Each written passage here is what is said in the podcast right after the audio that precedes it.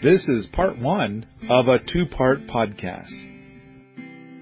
Hi, my name's Ryan. I've been a supporter of Paul's for many years now. I wish to get the podcast and video creation part of the system we call Paul back up to full speed. And I think Patreon support is a big part of that system. Go over to patreon.com slash Paul Wheaton, make a pledge for each artifact that Paul creates. Again, the site is patreon.com slash Paul Wheaton. You can also find the link in the podcast notes. Enjoy the podcast. Okay, I see the red dot. I think it's recording. All right, I'm here with Alan Booker. We're going to uh, explore some more of the Big Black Book, Permaculture Designer's Manual with Bill Mollison. And uh, on our in our last episode, I think that we uh, got we got through two pages. We got through not even two pages. well, we also got through the preface and some other things upfront material, so a little more than two pages. Okay, fair enough. Fair enough. Okay, so a couple of pages. But for chapter one, we uh, we did uh, section 1.1, and there are two sections left, and we'll see if we've got time today to do all of this. But for me myself, the first section is section 1.2 ethics. And I remember when I very first read this book, I, I just had this powerful feeling of joy at reading this section because I felt like it so very much aligned with me and I was kind of like, oh wow, this is going to be a whole book based on this. This is amazing. It resonates so extremely well with me. I am, I am so excited. I'm so happy to be reading this. That was in the year 2001. It's now the year 2020. Um, so much has changed. And um, I manage a big forum. I've produced content. I have observed uh, Toby Hemenway being verbally abused on the internet in the name of the ethics. Um, I have observed 20, more than 20 incidents of the ethics being used as a weapon to do to justify unethical behavior. Now I've I've recorded podcasts about this. In fact, I have recorded a podcast with Toby Hemenway talking about this very topic and part of it I said to Toby, do you think that Monsanto could justify what they do in the name of the permaculture ethics? And he said, yes, unquestionably. Um, I'd, I'd, I would like to ask you, Alan, the exact same question here in just a moment, but I, I just want to say that as I'm reading this, it is now, it now brings me a lot of pain. This is, this section, this section is why, is the part that made me think I can never teach a PDC. The most I could ever do in good conscience is be a guest instructor. Um, and the reason is, is that I would get totally hung up on the ethics. In fact, I think that it would be easy to spend 20 years debating every sentence of this section. And, and it reminds me of people who debate stuff in the Bible. In fact, a lot of the things that are mentioned here seem like things that could become somebody's Bible. I, I feel like I'm already, you know, getting so much of this stuff about how Paul Wheaton runs a cult at his place, which I'm totally cool with embracing a gardening culture. But, but of course, those people don't know that I, I embrace the concept of a garden cult. They're just saying cult. Um, they do say uh, a charismatic leader, which I I then reply and say thank you for that compliment. so, but, but they're saying that it's like they're thinking of something religious and it's, and I do think that it's like this thing fuels that. This section of the book fuels that. So I, I, I want to encourage people to feel the joy that I felt the first time I read this section. And at the same time, I think that there's a few of us that have been down this road so long that are battered and worn and um, are tired of these battles. And it's like for every line in here could have so many interpretations, even though Bill probably worked really hard to close a lot of loopholes where people would do unethical things within finding justification in a single sentence of what he has to say. I, I should also say that that Jack Spirko firmly believes that all of permaculture is born from the ethics in a way that if you ever encounter any kind of problem anywhere, all you gotta do is think of the ethics and everything will be solved. And that the people that are behaving poorly in the name of the ethics are, um, are obviously wrong and I don't know, the way that he talks about it, so, so Jack and I had like this two hour long debate on a phone someplace where my cell reception was really awful. I think it was in Port Townsend at the moment.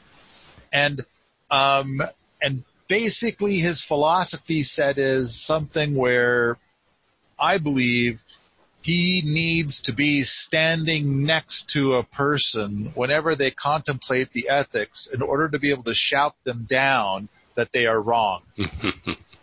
and and so I just kind of feel like that's not going to work. He, he can't be in all places at all times. Let alone, I, he, he, I don't think he really want to do it other than just shouting at somebody. And I know when he gets in a shouting match with somebody, it doesn't go well for anybody involved, not even for Jack. So, um, I kind of, I feel like in all of the stuff of permaculture that I have observed, the, the place where things are growing and doing beautifully and things are magnificent is where people just tend to not talk about the ethics. And in any situation where the ethics is brought up, I now cringe because it's like, here comes the shitstorm.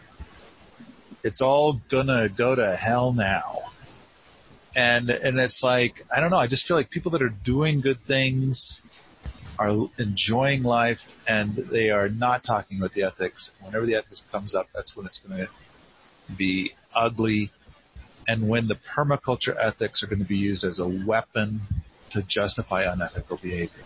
Okay. Now, let me circle back and ask the question that I asked so long ago of Toby Hemenway and now present it to you. Do you believe that Monsanto could justify poor behavior using the three ethics of permaculture. Absolutely. Thank you. You know, and so, but I'm going to, I've had to think about this for a while. You know, I think about I've been a, a working engineer on large scale projects for 30 years. And so I've had to think about some of these things for a bit. And, um, so the first thing I would say, I've actually, you know, in teaching PDCs with you, Paul, there, uh, and, and you'll come in and say things to the class, and they'll have questions for me after you kind of leave the room, and I'll say, okay, look, the first thing I'm going to tell you is that any powerful tool can and will be abused. Let me say that again. Any powerful tool can and will be abused. Any powerful tool because it's powerful. And there's going to be people who are out there and they're looking around, and they're saying, oh, look, here's a powerful tool and I can use it to my advantage.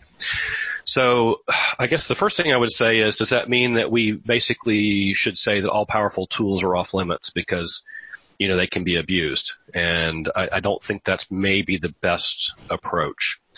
I also will agree that when ethics are working in a culture that they are seldom talked about because they are part of the ground of what's making the culture work and therefore they don't need to be talked about.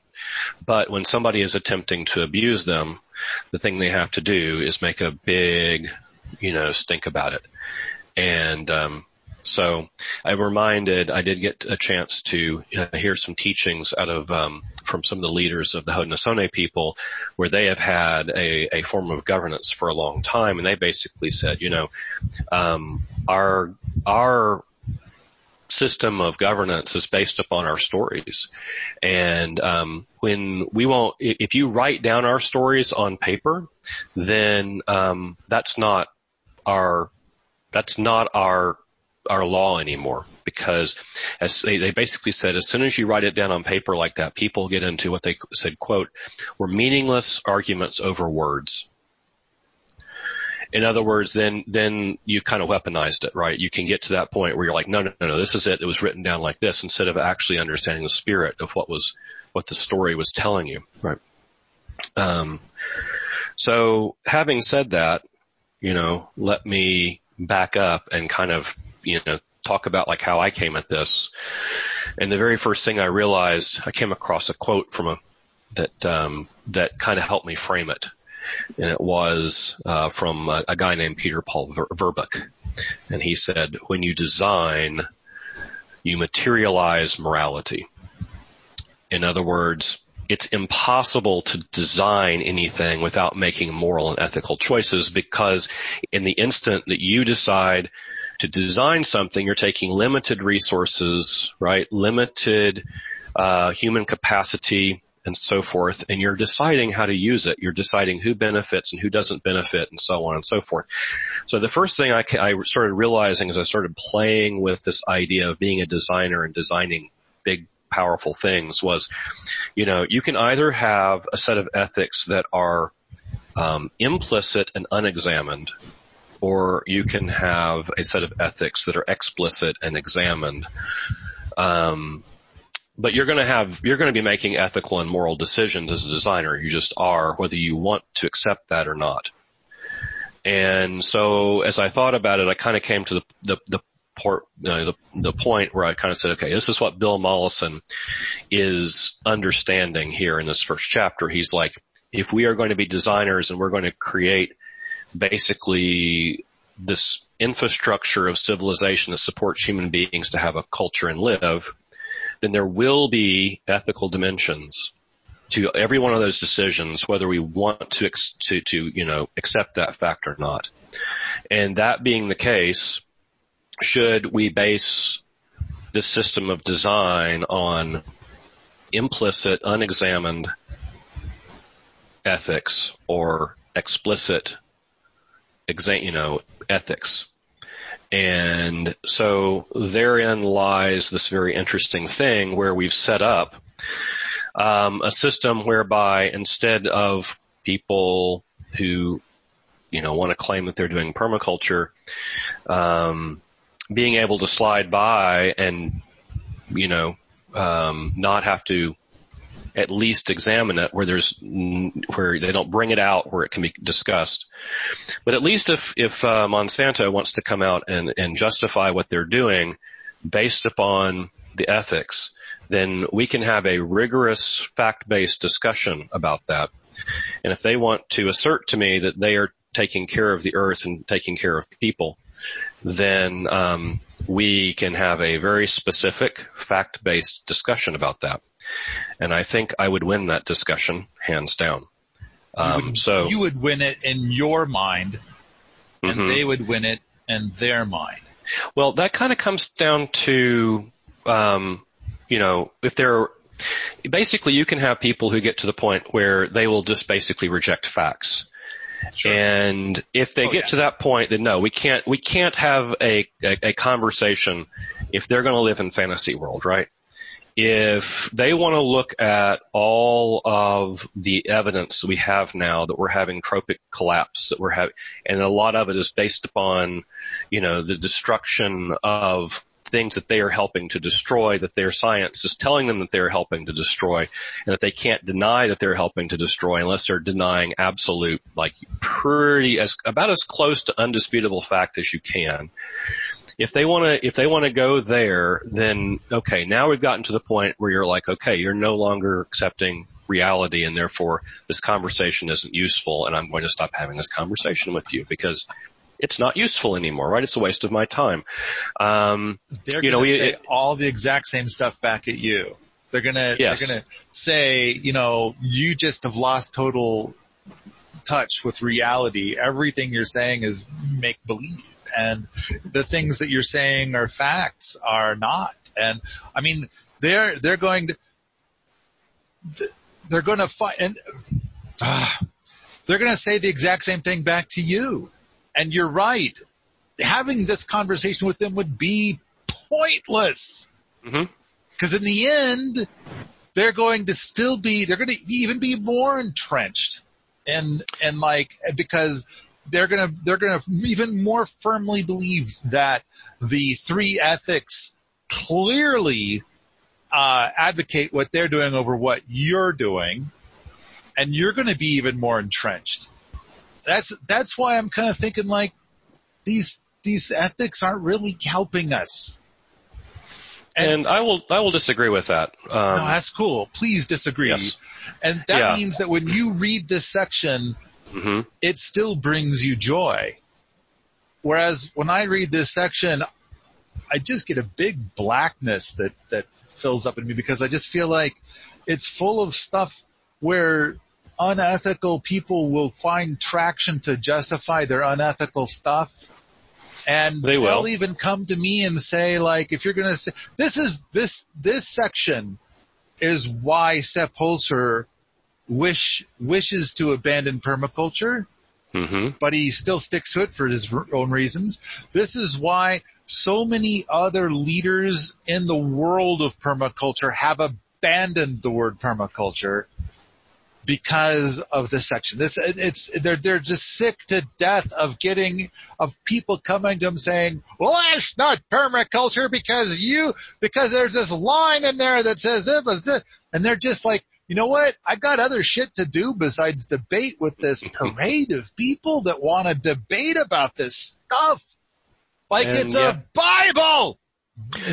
Yes, and you know, I've I've liter- I really haven't had that problem. I think probably because you know I am I have been dealing with design professionals, um, and that has just not become a problem for me. I have literally never had this problem. Um, there are a whole there's a category of of folks that you know, yep, that's I can absolutely see that happening. Uh, I've been able to go into professional design situations and have this discussion and actually bring up the ethics and so forth and have perfectly, you know, logical, rational discussions. And if somebody wanted to come to me and, and like do that, I'm just like, well, I'm sorry. Um, I'm just not wasting my time on something that's not going to be productive. However, I'm also going to acknowledge because I, I understand it inside of myself that everything that I am doing does have a moral and ethical decision that, you know, every time I design. And therefore I'm responsible to my own conscience to, you know, understand what ethical and moral decisions I am making. And, um, I think that that, you know, that, that I think is important. Because if you don't, then you're basically, you know, what are your criteria? Well, your criteria is like what you've wound up with in, in certain places in, you know, a large business, which is, um, quote, return on investment. And of course that's not return on investment for, a, you know, the system. It's return on investment for a, a tiny, tiny part of the subsystem. And when you start looking at how you know, how abundance is created in complex living systems. It's created, as permaculture tells us, and now complexity science is telling us, by the proliferation of beneficial interrelationships between all the components on the system. And so you know, if you start looking at and you start metricing success by something as one dimensional as like return on investment on a particular small piece part of the, of the, the system, then it starts, you, you start moving towards failure. And what I guess I would say is that you know, people get, people are going to argue the ethic out of their own set of narratives, their own worldview, their own narrative. And the one advantage of having those discussions with somebody, even if they're going to be like a Monsanto and kind of like argue these sorts of things, is that at some point in time, um, reality intersects with their narrative. In other words, right now, what's happening is that realities are emerging and things are happening on the ground around the world that are fundamentally disproving a lot of the assumptions that Monsanto and other companies of this nature have been working on for several decades. And so, you know, it's like, hmm, now they are faced with this cognitive dissonance. The cognitive dissonance is they have a set of stories that they've been telling themselves about how the world works and now the world is failing to cooperate. And a lot of the things that they have been claiming are now failing and it's starting to affect their business and it's starting to become something they can't ignore anymore. So in the end, you know, it's like, uh, as we like to say, uh, it doesn't matter if grab, if you believe in gravity, gravity believes in you. And so if you go off and, and you know, do what you're going to do for a while, then you will eventually wind up with the reality of what you're doing. And, um, you know, and, and so at some point in time, that means that they, that, you know, the, the narratives, if it's a false narrative that they're using to sort of like blind themselves to the reality of what they're doing, then that's, that has a, that has a time horizon.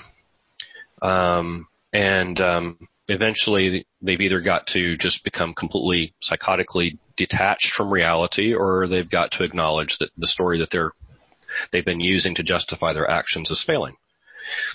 So I wish there was a perfect solution to this. Uh, there isn't, but I would say that um, there are. I've had some very productive discussions with a lot of professional design folks who are realizing uh, exactly what we're talking about. That, that that there is a social and ethical and moral, you know, dimension to what they're doing, and um, because, you know, and there are some folks out there, I think, and Paul probably, you know, you're going to run into a lot of them because you're running Permies and so forth, you know, where they're, they're sort of like, uh, attracted like moths to the light. You know, it's like, oh, uh, we're going to go over here and, um, and, and what they're, they're doing is they are sort of wrapped up in, um, this, uh, idealistic worldview, um, uh, that is self-centered and they're you know, I don't know. I don't even know how to describe them except to say that's not the that's not the folks I've been working with.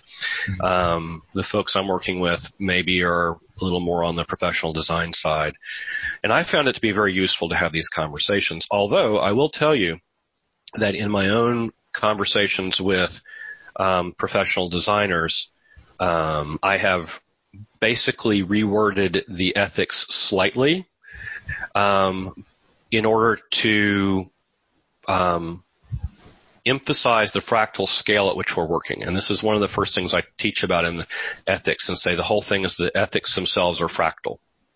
Right? If you, if you want to look at it and say, you know, so what is fractal? Fractal means that, it, that it's something that's self-similar at different scales, right? We could look at it and ask as, you know, we as human beings at a global scale, are we taking care of the earth? Are we taking care of other, you know, the, the people and are we basically uh, managing that so that the future is assured, right? That we are maintaining inside of planetary boundaries uh, and working with the ecosystems and such that over time um, they'll be regenerated instead of depleted and destroyed. So you could look at the ethics at that level, right? You could look at it at a national level, you could look at it at a bioregional level, you could look at it at a community level, and then you could come down to where I'm usually working, um, which is at sort of like the project level, right? Um, and so, and it, and you can ask similar questions at different scales and it applies slightly differently. In other words, the exact questions you might want to ask to see whether you think maybe you're doing these things. And what I've come down to is at the project, you know, uh, level that, um, I can word them a little more specifically um, so that they can be a little bit more uh, able to be looked at and metriced or measured, and we can ask ourselves some specific questions to see how well we think we're doing. Right. And so if I have a project and I have a project scope, then I'm designing what's inside of that project. And so basically what the, the first thing is, you know, are we taking care of all of the ecosystems inside of our project scope? And at the same time, are we either helping or at the worst case neutral to external ecosystems? And those are like questions I can ask. Um, and how, and of course then I have to have a metric, uh, like, or a, a, a way of measuring what do we mean helpful to ecosystems? And I have some definitions for that that I've written down. They're technical that we use when we're looking at this, having to do with um, what I call a pattern definition of regeneration. It's like, you know, we can look at and say, are we increasing or decreasing the number of beneficial interconnections in this ecosystem? Are we increasing or decreasing the, the you know, the population of beneficial elements in this ecosystem? We can talk about these things. We can look at them. We can measure them. And as professional designers, we can say we know we're creating more resilient and more productive ecosystems inside of our design space when we're doing these things. And so that's the first ethic when you apply it at the fractal scale of a project, the thing that you are designing under your, you know, at a given moment. Then you can say, hmm, second ethic. Um, are we taking care of and meeting all of the needs of the people inside, you know, that are inside the scope of the project while either being positive or um, neutral for everybody else. Because, you know, we, it, there are people outside of our project. Well, some of them we, we have no effect on, but we want to make certain that we're at least neutral, right, to everybody else. We want to make certain we're taking care of the people inside of our project scope. And so we can ask some questions about that. We can, we can look at that. And then the third ethic, which is like the real, the real like you know, what, what you call the, the electric rail that, that really gets people going is like, what do we, how do you even describe the third ethic? It's been described like five different ways, um, it, with a hundred variations on each of those five different ways. And so I thought about it a lot and thought about it a lot. What, what is this at a project scale? How's the third ethic apply at a project scale? I said, well, this is what it seems to me if I want to get it down to where I can think about it and when I, when I say it to people at first, they kind of go, ooh, that seems different, but then they think about it a little bit and go, now it makes sense. And the third ethic, the way I explain it uh, at project scale is this, that we will endeavor to make certain that the project we are creating is an ecological context with all of the surrounding ecosystems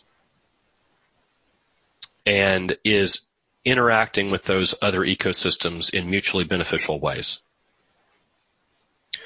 Um, and if you think about it for a few minutes, that actually encapsulates what I think Mollison was trying to get to in the third ethic. Um, because that ecological context completely includes things like return of surplus, um, population density of the project that you're working with, uh, mutually beneficial interrelationships um, with the surrounding, you know, ecosystems and so forth. So I have been kind of working with those in that format um, for working with design professionals in um, trying to figure out like the ethical dimensions of working on projects. Um, I haven't tried to tackle like how to, you know, the, at larger scale because I, I don't practically work there, um, like you know, tr- national scale, national policy scale, and so forth. Um, that's a very difficult problem. So all I've tried to think about is how to tackle this at like a project scale, and make it specific enough that we can ask if we're if we're acting in good faith, we can try to ask some questions to see whether you know we're we're doing a, a reasonable job of um, of you know, taking care of the earth, taking care of the people, and being in ecological context with our surroundings on the project level that we're working. So first, I kind of want to just throw in there, if we're going to talk about the ethics, let's throw out, well, well not throw out, but, but mention most permaculturalists, when they recite the three ethics, mm-hmm. they say, uh, earth care, people care, fair share. Yes. And I think fair share is something it, it was created dominantly because it rhymed with the first two, but I believe, yes. I believe it comes from David Holmgren. Is that accurate? I believe so. I would not, you know, yeah. unless I went back and looked it up and was 100% sure, I wouldn't say definitively, but I think David, I think David has used that at the very least. Okay. All right. All right. So now just real quick, what I'm going to do is I'm going to, here, here are the three phrases that are written at least in my copy of the Big Black Book. Yes. Uh, the ethical basis of permaculture. One, care of the earth. Provision for all life systems to continue and multiply. Two, care of people. Provision for people to access those resources necessary to their existence. Three, setting limits to population and consumption. By governing our own needs, we can set resources aside to further the above principles. Okay, now you mentioned that there's like six different third ethics, and um, this one's pretty much forgotten. The third ethic I just read off out of the Big Black Book is pretty much forgotten. But the one that, and you've mentioned your own third ethic, um, which I have a hard time grabbing. But then again, I'm go- I need this to, to qualify that by saying I find that I just anymore step away from the ethics and focus more on the techniques, a more. Holzerian approach, if you will. But Yes. there is a third ethic that I've seen used in a few different places, and I really think I, if I'm going to look at the ethics, if I'm going to recite the eth- eth- ethics, uh, I like this one the best because fair share can mean so. It just opens up. Just if you're going to say fair share and you're, and that's all you're going to say, you're not even going to really study it. Then a lot of people kind of believe that fair share means you have things that I don't have. Therefore, it would be fair if you gave me some of your things. right. And if you won't give them to me, then I will enforce fair share by taking those things. And so crime justified under the, a permaculture ethic. But the one right. that I like, is why I don't use that. I will not. I won't. I don't use that version. yeah, I don't either. Uh, I think that's caused so much trouble. But the, the third one that I like that I see around a lot now is future care. So Right. you've got earth care, people care, future care. And if you're just going to leave it at those three, I kind of feel like that's, that's nice. That's nice. I like, I kind of like where it's going there. And it does, it adds a new dimension that is sort of, sort of in here. Sort of, kind of. It's, I mean, it's, when you read all this stuff that he's written, it's, it's as if that was here, as if that was the third ethic, future care. And yeah, if, if I had to pick, like, if I had to pick one of the rhyming schemes, that's probably one of the least worst. Um, and there's a reason that I wound up for myself defining in ecological terms because when you think about ecology, you basically are thinking about living systems that are, when they are optimally performing, regenerative. And so when you go to looking at making certain that what you're designing is a balanced part of the larger ecology around you, then you actually meet all of these things. Number one is the setting limits to population. And nobody wants to say that out loud because it is such a trigger thing, right? Right. Uh, immediately when you say setting limits to population, all of a sudden what you've done is you, people have heard, well, you want to impinge on my reproductive rights, my rights to have children, so on and so forth. You, you all of a sudden there becomes a dimension in there of, you know, racial dimension of racial populations and, you know, all these sorts of things that, that history has piled on to this idea of population control. So if, if you say anything that sounds close to population control, then the problem is when you start to apply, again, there's a different fractal levels of fractal scale. When you start to apply that like at a national or international level, that becomes a political hot potato very, very quickly. Less so when you apply it at a site specific scale. I think people for some reason or another seem to have a much easier time with the idea that if I have a finite piece of land, for example, it's a project, and there's other things that could be projects, it could be like, you know, other kinds of, but if you have a piece of land that's 300 acres, right? I'm like, can we put 20 million people on that 300 acres? When they go, well, no, of course not. That's silly. Okay, so there's a limit to the number of people we can put on these 300 acres. Yes. Okay, so they're they're they're not they're not off going like no you you're you're now talking about reproductive rights. They're like they're thinking logistically that there's a certain number of people that you can support in a sustainable and regenerative fashion on a on a you know in, in that scale of a project. Um, so when I say that it has to be an ecological context, could we stuff 30,000 people onto a 300 acres and it be in ecological context with its surroundings? That is actually giving and providing back in equal measure to what it's consuming? And the answer is probably not. Uh, not using any technologies that we know of right now. So literally in this ecological context that I'm using, it's like, yep, population and consumption are absolutely in there. Um, and as is, if we make certain that we are operating in ecological context and having beneficial interrelationships to everything around, we are taking care of future care because that will create regenerative systems that increase in fertility and not only you know, over time they will increase in fertility.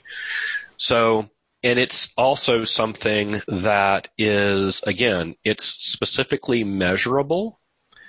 If I just say future care, I'm like, again, I'm, I'm a very practical designer. I have to make practical design decisions on a particular project. And if I just ask myself, am I doing future care?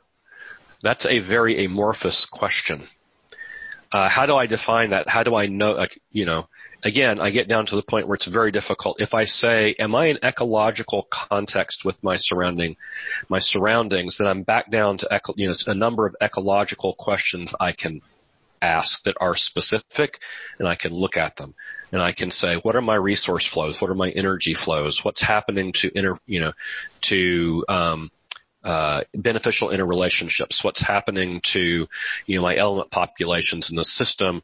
Uh, am I basically uh, building up so much in the way of a resource on the site that it's becoming toxic? Because typically in permaculture we say that, you know, uh, waste is when you have a resource that's building up in so much excess that it becomes a problem. And so if you're in ecological context, then what's happening is when you start to build up an excess of resource, you figure out how to couple it into a productive use if that productive use is not inside your own system, then the best thing to do is couple it to a productive use outside of your system because then you are in ecological context with external systems and you get a mutually beneficial reaction with them because now they're more productive and then uh, incoming resource flows are higher quality uh, over time if everybody is following this this ethic. So that's why I've kind of arrived at that for project scale and looking at it that way because it gives me something very specific that I can talk to other design professionals about and we can look at it and we can figure out whether it looks like we're doing that or not without getting into something really vague about are we taking care of the future. Uh, and I, I mean, I like the, I like the idea and I, I think it's an important idea but for me at a project scale, I, I think it's a little hard to work with practically when you're making day-to-day decisions. And part of it is is that different people are going to have different ideas what that means. Or yes, um, if and and then everybody could have there could be 20 different positions on how to proceed with the project, and all 20 people can point to future care to say because of future care, mine's the best. And yes. so it's like, okay, that didn't really help us pick which of these 20 is the way to go. Um, so yeah, then then you're down to that question of okay, well, okay, how do we how do we if we're all let's just say that for the sake of argument, you have the 20 people and they're all acting in good faith. That is, they're instead of being you know just self-centered and and and and attempting to use this as a methodology to you know their own ends. And so we said powerful tools can be misused and people, there are people who will do that. Let's just say they're all acting in good faith. So how do we, all acting in good faith, then practically speaking, arrive at a good conclusion where we all can have a discussion and say we all feel good about this. No perfect answer is going to emerge, but this is the best we can probably do. And um, so we kind of have to have something that is a little more uh, speci- a little more specific, something that we can look at and ask specific question, factual based questions around. right? And I can ask a factually based question is, this design over time, does it decrease or increase or decrease the number of beneficial elements in the system? It's a very specific, concrete question that engineers and, you know, architects and, and, and designers can ask, right? right? Um, and, and so we, we now we're, we're now, we're at least having some basis for a good faith conversation, um, that we can, we can move forward with instead of it being extremely vague. I want to I want to quickly address something. There's a phrase that you've used about seven times, and uh, since we started this podcast, and mm-hmm. that is self-centered. Yes. And and you have in every case referred to it as a negative. That that uh, if somebody you know like this will work provided that they're not self-centered. And and I kind of feel like um, I, I, I feel like if we're going to solve the world's problems, we have to embrace that nearly all individuals, I mean like more than 95% are self-centered. And, and it's like, and I, and I'm not, I'm not even convinced that it's necessarily a bad thing. I mean, granted, when we watch a movie, we appreciate the heroes that make the sacrifices. That is a noble thing, especially when mm-hmm. they make a sacrifice that nobody will ever know of. And, and then we really bond with those people and we really appreciate them. But at the same time, I, I feel like when I wrote my book, that a big part of it is, is like, I, I, I need to only focus on those items that will improve the world globally for everybody while simultaneously appealing to the immediate benefit of the reader. So, uh, a person's going to do a thing that I suggest. They're probably going to do it because it saves them money and adds more luxury to their life. And it's just frosting on the cake that it happens to have global benefit. Whereas there have already been lots of books written about sacrifice that would do more benefit for the, for the global package, but it would have zero personal benefit. And, and, uh, you know, those books aren't doing so well. So I'm kind of thinking like, in order to be able to actually get everybody to do it or or most, like more than 90% of the people to do it, there has to be an appeal to the self as well as an appeal to the environment, to uh, appeal to global benefit. Mm-hmm. So, okay, go ahead. So I was going to say, it, it, you know, for me, again, being a systems engineer for so long, I think one of the things I find interesting is that a lot of cultures that seem to have a good handle on this. It, it, nobody's perfect at it, but have a better handle on it than others. Seem to understand that um, if if you take a um, a purely self-centered approach in the sense that my well-being is the only dimension I will consider, that the resulting systems dynamics that come out of each individual doing that will create vastly inferior outcomes for everybody involved.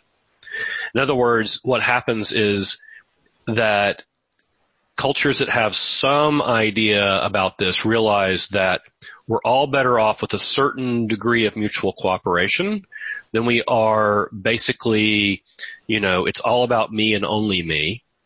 And I will attempt to um, maximize my own thing at everybody else's expense. And what it turns out is that that's that's what in computer uh, science we would call an anti-pattern, right? At first glance, it looks like that that would give you the best outcome, but when you actually apply the pattern, let it run a little bit, you realize, whoop, this is very suboptimal, right? It turns out if we could actually all cooperate with each other, um, that the mutual benefits of that are such that all of us are doing better than we would have done if we were all basically antagonistic and looking at only for number one. And um, so I mean, and, and Mollison even put it back, you know, back in section 1.1, he says the principle of cooperation. Cooperation, I'll quote him, cooperation, not competition, is the very basis of existing life systems and a future survival. And I think he put that there, understanding that these ethics really work in a culture when people realize that there is a certain degree of mutualism uh, in which benefits all all of us individually as well. That um, if we basically think of it only through the lens of competition, and we don't look at mutualism and some cooperation, that the overall outcome is so inferior that even if you try to grab as much of the outcome as you can, that you're going to be worse off than if we found a basis to act in some level of cooperation.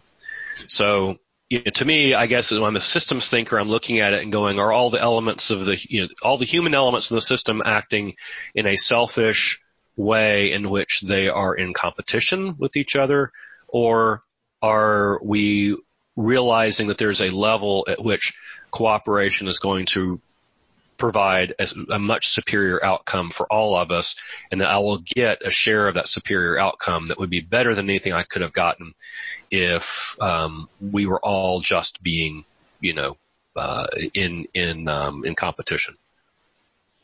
So you uh, you pushed several buttons along the way here for me. Uh, yep, I'm good at that. Yeah, yeah. Which is why when we have the PDC here, you're you're teaching the one thing, and then then I get a chance to come in and undo everything you've just taught. but but it's like somehow we're both uh, it's it's complementary while at the same time supportive, uh, mutually supportive uh, for this I don't know, this recipe that we've come up with. But, alright, you mentioned anti-pattern, which yes. suggests that there is such a thing as a pattern. And you also mentioned that this is part of software engineering, but of course it originated within the world of architecture, the whole concept of the, the, the patterns. Um, and there's yes, a, but the anti, the anti-pattern I believe came out of computer science initially. That's true. That, Yes, that's, that's, why I mentioned that. That's true. yeah. Now, and, and before being bonkers about permaculture, I was bonkers about software engineering. And in that whole world, I had, much like how I have philosophies about permaculture that are contrary to the norm, I had philosophies in software engineering that were contrary to the norm. And as mm-hmm. much as, you know, you're not allowed to do that, somehow I not only found a way to do that, but I seemed to have developed a rather large audience that allowed me to do that. Yes. So when it comes to patterns, I was asked to write a chapter in a book about patterns and my chapter, I believe, fit into one paragraph. And basically part of what I said was patterns should be nothing more than an extension of our vocabulary. And on top of that, no pattern is perfect. No pattern should ever be used to point at something and say pattern, therefore we're going to do it my way. Uh, and the same goes for the word anti-pattern. And, and it's like a, um, about half the time I see pattern or anti-pattern used, it's wrong. I'm just going to use the word. I'm going to shorten this whole conversation to, down to saying it's it's it's wrong. This podcast is continued in part two. Don't forget, go out to patreon.com slash Paul Wheaton and make a pledge for future artifacts.